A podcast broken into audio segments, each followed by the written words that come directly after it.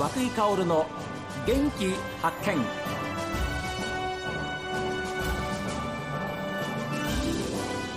おはようございます。和井薫です。和井薫の元気発見。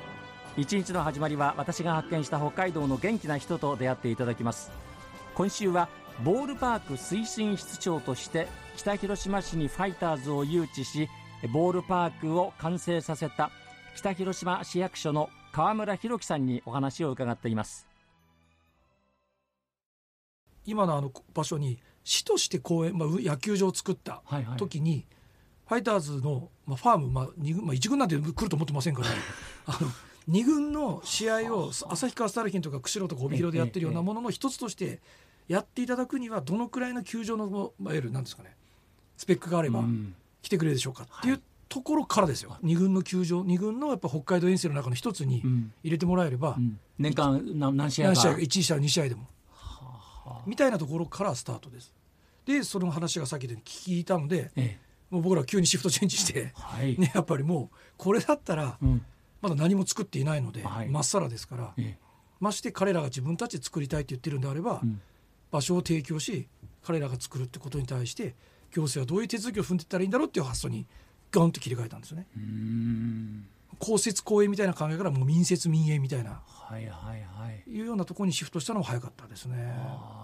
でいろいろこうプレゼンしていく中で、はい、ファイターズの、まあ、思惑と北広島市の考えが一致していくわけですよね。はい、はい、あの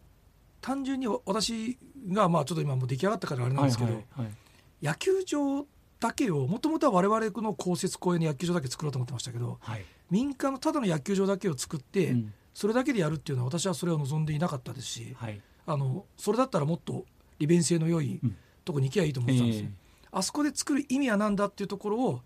ファイターズとも話した時にファイターズもそういうボールパーク構想、はい、我々もボールパークを通した街づくり社会的課題の人口減少化でどう対応するかみたいなところをガシッとはまったところにスポーツってキーワードが入ってきたっていう感じですよね。はあはあ、それをでもファイターズは一番望んでいたじゃないですか？あの今そのやっぱ彼らが今見てるあのボールパークの中見ていただいても、うんはいはい、やっぱりすごく具現化されてきてると思うんですよね。えー、まあ、まさしくあれだったと思います。ですよね、うん、野球だけのちあの試合だけの、はい、その施設じゃないっていう部分の、はい、やっぱりもう野球人口が減ってきて、はいやっぱりその野球いわゆるいわゆるエンタメを見る人たちのやっぱり価値観もどんどん変わってきている中、うんはい、やっぱり彼らも会社としての野球興行だけでは、えー、っていうことがあったんだと思いますね。はいはい、北広島市も構想を、まあ、総合公園みたいな形にして、はい、っていうのを温めてはいたんですねじゃね。我々の先輩が50年前に、あそこの場所に運動公園を作ろうっていうことの絵を実は描いてたんですよ。50年前、はい、昭和47年なんですよ。はででそれはやっぱりななぜかって僕らもやっぱりこうその絵を見た時に紐解くと、ええ、やっぱり北広島市っていう場所の立地にやっぱり着目していて、はい、50年前の人が、はい、なんか町民とか市民のためだけの運動公園じゃなくてみんなが遊べる運動公園を作ろうっていうのを、当時絵を描いてたんですね。はあ、でそれが結局もう人口、まあ、いわゆる高度成長期で、え、公園なんでちょっと後回し後回し後回しになって、はい、場所だけが残ってたと。うん、でそのイズムが今50年経って結果的にうまくつながったっていうなんかちょっとすごく面白いストーリーがあるんですね。だからなんであの場所がたまたまポコッと出てきたわけじゃないので、だからやっぱりまあかっこつけて言うと、本当にできるべくしてできた場所だなって感じがする、はいはいはい、だから導かれるようにみたいな。でたまたまやっぱりうちの市長もそうやってプロスポーツ、はい、スポーツを通じてっていうことに対する理解がすごくで我々の北広島の市民の方もそこはやっぱりすごく後押ししてくれたっていう空気の中で、今回スタ、まあ、いわゆる形になったっていうことだと思いますね。まあ、その水面下でね、はい、言ってるわけでしょ？あもちろんそうです。ね、もちろんそうです。でそんな中で札幌市も、まあ、遅れましたけど、うん、ちょっと動きがありました。はい、で、そういうその辺の動きっていうのは川村さんとしてはどんなふうに受け止めてたんですか？はい、あのはっきり言ってですね、ええ、あのライライバルになるとかならないなんて感覚全くなかったです正直。あの世の中が、ええなんとなく200万人としては6万人みたいな企画になって きていたので、えー、あのまあいわゆるなんかジャイアントキリングみたいなね、雰囲気があってやっぱりこれってすごく楽しいじゃないですか,、だから小さいものがっていうような感覚が担当者同士は全く思ってなくて、うん、やっぱりやっぱり必死だったです僕らの感じ。うん、であのいろんなその札幌市が例えば月寒、はい、まこまない、はい、北大って出てきても、あのある意味それぞれいい特徴があって、うん、でちょっと飛んじゃうんですけど僕ですね結果的にちゃんと収まるところにファイターズの構想が収まればいいと僕は思ってたんですよ、はいはい、担当者それが我々を選んでくれたっていうのが結果論であってやっぱりどこが一番いいかっていうのはやっぱり一番いいところに行ってもらえばいいと思ったので、うん、なんかあんまりそれに一喜一憂してるような雰囲気はなかったですね。ただアンテナを張ってましたよ。もちろん。ですよね。どういう情報向こうはね。もちろんもちろん 向こうもど、はい、当然、このまんま指加えて北広島市にっていうふうなことではないってことは当然分かってるわけですが。ただ条件闘争にはしたくなかったので、はい、札幌が A で出てきたんで僕らは A ダッシュにするとか、うん、B 来たら B するっていうのはやっぱりもうただの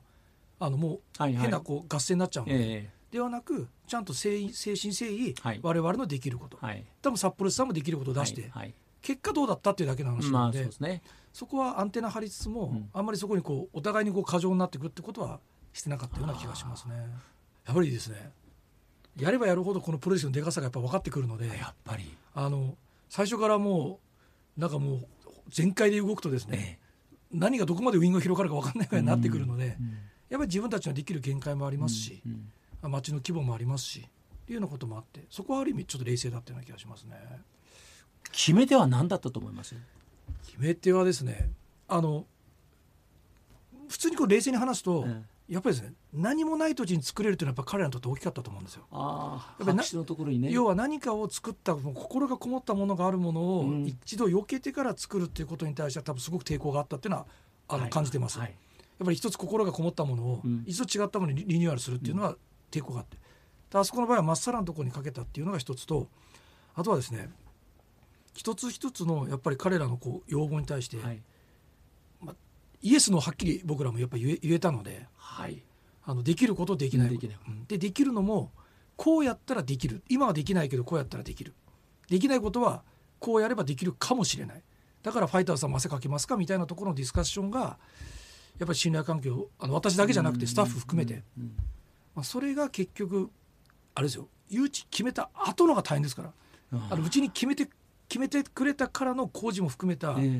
ことの調整の方がまだまだ大変でしたので振り返ると、その体制大変さが分かってたのでどういうパートナーと組むかということに関してはお互いの信頼感はやっぱりそこで一回できてたと思うので、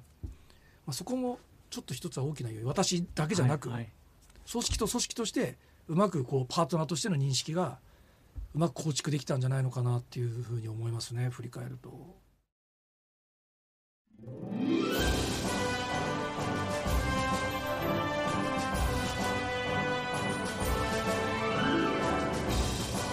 さあ皆さんからのメールはこちら。元気アットマーク STV.jp genki アットマーク STV.jp ファックスは0112027290